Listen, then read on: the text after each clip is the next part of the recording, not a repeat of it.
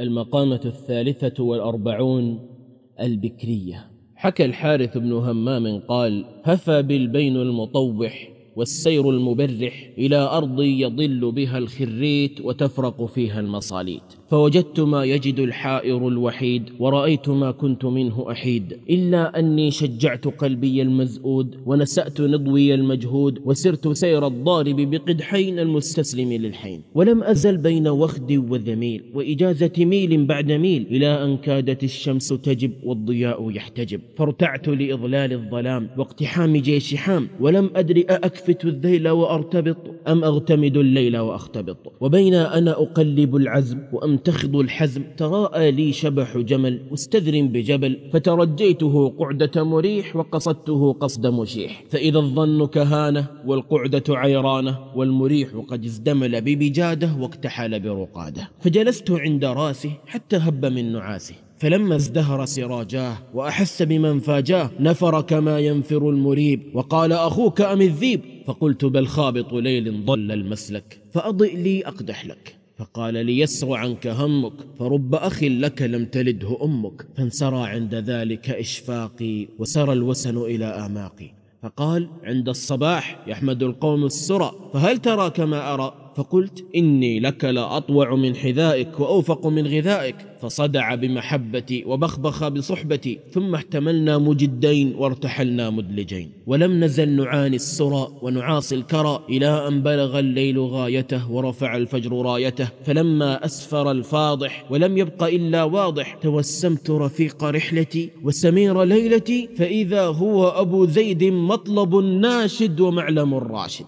فتهادينا تحية المحبين إذا التقيا بعد البين. ثم تباثثنا الأسرار وتناثفنا الأخبار وبعيري ينحط من الكلال وراحلته تزف زفيف الرال. فأعجبني اشتداد أسرها وامتداد صبرها فأخذت أستشف جوهرها وأسأله من أين تخيرها. فقال إن لهذه الناقة خبرا حلو المذاقة مليح السياقة فإن أحببت استماعه فأنخ وإن لم تشا فلا تصخ. فأنخت لقوله نضوي وأهدفت السمع لما يروي. فقال اعلم أني استعرضتها بحضر موت وكابدت في تحصيلها الموت وما زلت أجوب عليها البلدان وأطس بأخفافها الضران إلى أن وجدتها عبر أسفار وعدة قرار. لا يلحقها العناء ولا تواهقها وجناء ولا تدري ما الهناء فأرصدتها للخير والشر وأحللتها محل البر السر فاتفق أن ندت مذ مدة وما لي سواها قعدة. فاستشعرت الأسف واستشرفت التلف ونسيت كل رزء سلف. ومكثت ثلاثة لا أستطيع انبعاثا ولا أطعم النوم إلا حثاثا ثم أخذت في استقراء المسالك وتفقد المسارح والمبارك وأنا لا أستنشي منها ريحا ولا أستغشي يأسا مريحا. وكلما ادكرت مضاءها في السير وانبراءها لمباراة الطير لاعني للدكار واستهوتني الأفكار. فبينما أنا في حواء بعض الأحياء إذ سمعت من شخص متبعد وصوت متجرد من ضلت له مطية حضرمية وطية جلدها قد وسم وعرها قد حسم وزمامها قد ضفر وظهرها كأن قد كسر ثم جبر تزين الماشية وتعين الناشية وتقطع المسافة النائية وتظل أبدا لك مدانية. لا يعتورها الونا ولا يعترضها الوجاء ولا تحوج إلى العصا ولا تعصي في من عصى قال أبو زيد فجذبني الصوت إلى الصائت وبشرني بدرك الفائت. فلما أفضيت إليه وسلمت عليه قلت له سلم المطية وتسلم العطية. فقال وما مطيتك؟ غفرت خطيتك. قلت له ناقة جثتها كالهضبة وذروتها كالقبة وحلبها ملء العلبة وكنت أعطيت بها عشرين إذ حللت يبرين فاستزدت الذي أعطى ودريت أنه أخطأ. قال فأعرض عني حين سمع صفتي وقال لست بصاحب لقطتي. فأخذت بتلاليبه وأصررت على تكذيبه وهممت بتمزيق جلاليبه وهو يقول يا هذا ما مطيتي بطلبك فاكفف عني من غربك وعد عن سبك. وإلا فقاضني إلى حكم هذا الحي البريء من الغي فإن أوجبها لك فتسلم وإن زواها عنك فلا تتكلم. فلم أر دواء قصتي ولا مساغ غصتي إلا أن آتي الحكم ولو لكم. فانخرطنا إلى شيخ ركين النصبة أنيق العصبة يؤنس منه سكون الطائر وأن ليس بالجائر. فاندرأت أتظلم وأتألم وصاحبي مرم لا يترمرم. حتى إذا نثلت كنانتي وقضيت من القصص لبانتي أبرز نعل الرزينة الوزن محذوة لمسلك الحزن. وقال هذه التي عرفت وإياها وصفت فإن كانت هي التي أعطي بها عشرين وها هو من المبصرين. فقد كذب في دعواه وكبر ما افتراه. اللهم إلا أن يمد قذاله ويبين مصداق ما قاله.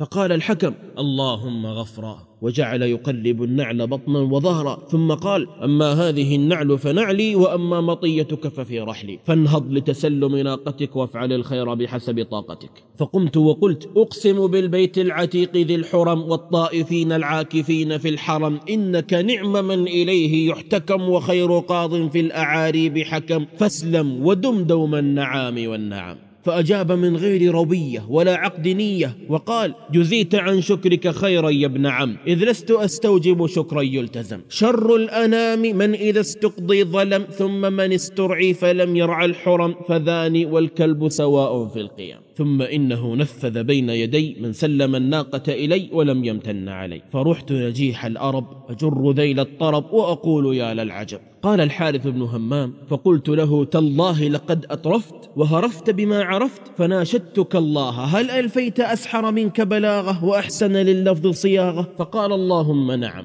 فاستمع وانعم. كنت عزمت حين أتهمت على أن أتخذ ضعينة لتكون لي معينة. فحين تعين الخطب الملب وكاد الأمر يستتب أفكرت فكرا متحرز من الوهم المتأمل كيف مسقط السهم وبت ليلتي أناجي القلب المعذب وأقلب العزم المذبذب إلى أن أجمعت على أن أسحر وأشاور أول من أبصر. فلما قوضت الظلمة أطنابها وولت الشهب أذنابها غدوت غدو المتعرف وابتكرت ابتكار المتعيف. فانبرى لي يافع في وجهه شافع فتيمنت بمنظره البهيج واستقدحت رأيه في التزويج. فقال أو تبغيها عوانا أم بكرا تعانى فقلت اختر لي ما ترى فقد ألقيت إليك العرى. فقال إلي التبيين وعليك التعيين فاسمع أنا أفديك بعد دفن أعاديك.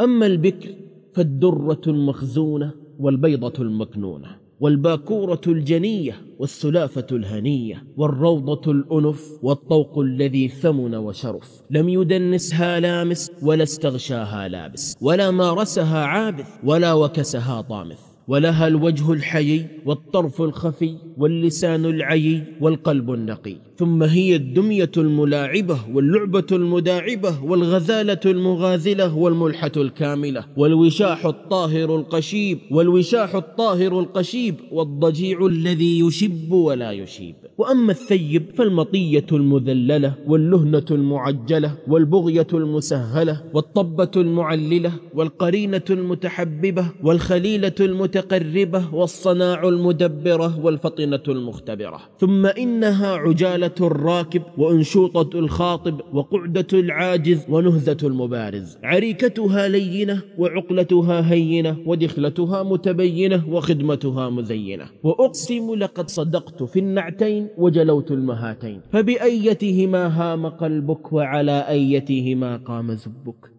قال أبو زيد فرأيته جندلة يتقيها المراجم وتدمى منها المحاجم. إلا أني قلت له كنت سمعت أن البكر أشد حبا وأقل خبا. فقال لعمري قد قيل هذا ولكن كم قول آذى. ويحك أما هي المهرة الأبية العنان والمطية البطية الإذعان والزندة المتعسرة الاقتداح والقلعة المستصعبة الافتتاح ثم إن مؤنتها كثيرة ومعونتها يسيرة وعشرتها صلفة ودالتها مكلفة ويدها خرقاء وفتنتها صماء وعريكتها خشناء وليلتها ليلاء وفي رياضتها عناء وعلى خبرتها غشاء. وطالما أخزت المنازل وفركت المغازل وأحنقت الهازل وأضرعت الفنيق البازل. ثم إنها التي تقول أنا ألبس وأجلس فاطلب من يطلق ويحبس. فقلت له فما ترى في الثيب يا أبا الطيب؟ فقال ويحك أترغب في فضالة المآكل وثمالة المناهل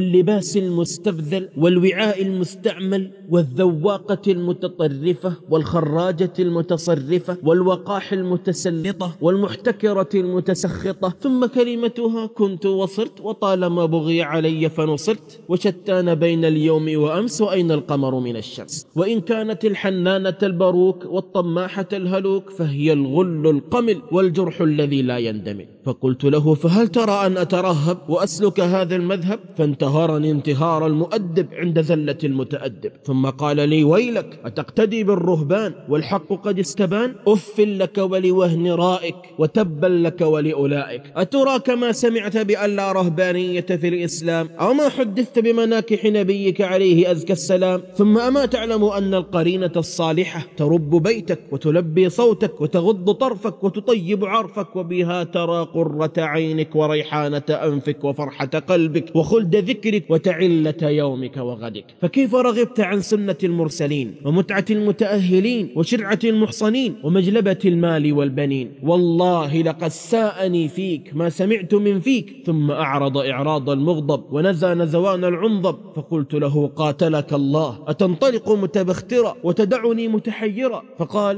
أظنك تدعي الحيرة لتجلد عميرة وتستغني عن المهيرة. فقلت له قبح الله ظنك ولا أشب قرنك ثم رحت عنه مراح الخزيان وتبت من مشاورة الصبيان.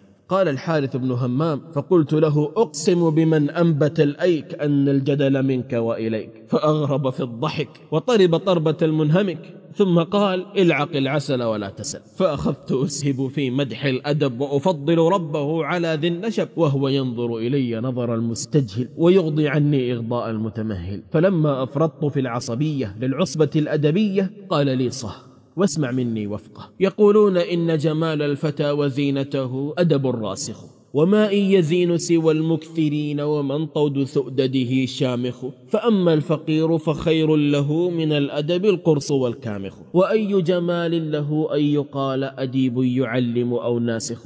ثم قال سيضح لك صدق لهجتي والسرارة حجتي وسرنا لا نألو جهدا ولا نستفيق جهدا حتى أدانا السير إلى قرية عزب عنها الخير فدخلناها للارتياد وكلانا منفض من الزاد فما إن بلغنا المحط والمناخ المختط أو لقينا غلام لم يبلغ الحنث وعلى عاتقه ضغث. فحياه أبو زيد تحية المسلم وسأله وقفة المفهم فقال وعم تسأل وفقك الله؟ قال أيباع ها هنا الرطب بالخطب؟ قال لا والله. قال ولا البلح بالملح. قال كلا والله. قال ولا الثمر بالسمر قال هيهات والله. قال ولا العصائد بالقصائد. قال اسكت عافاك الله. قال ولا الثرائد بالفرائد. قال أين يذهب بك أرشدك الله؟ قال ولا الدقيق بالمعنى الدقيق. قال عد عن هذا أصلحك الله. واستحلى أبو زيد تراجع السؤال والجواب والتكايل من هذا الجراب. ولمح الغلام أن الشوط بطين والشيخ شويطين. فقال له حسبك يا شيخ.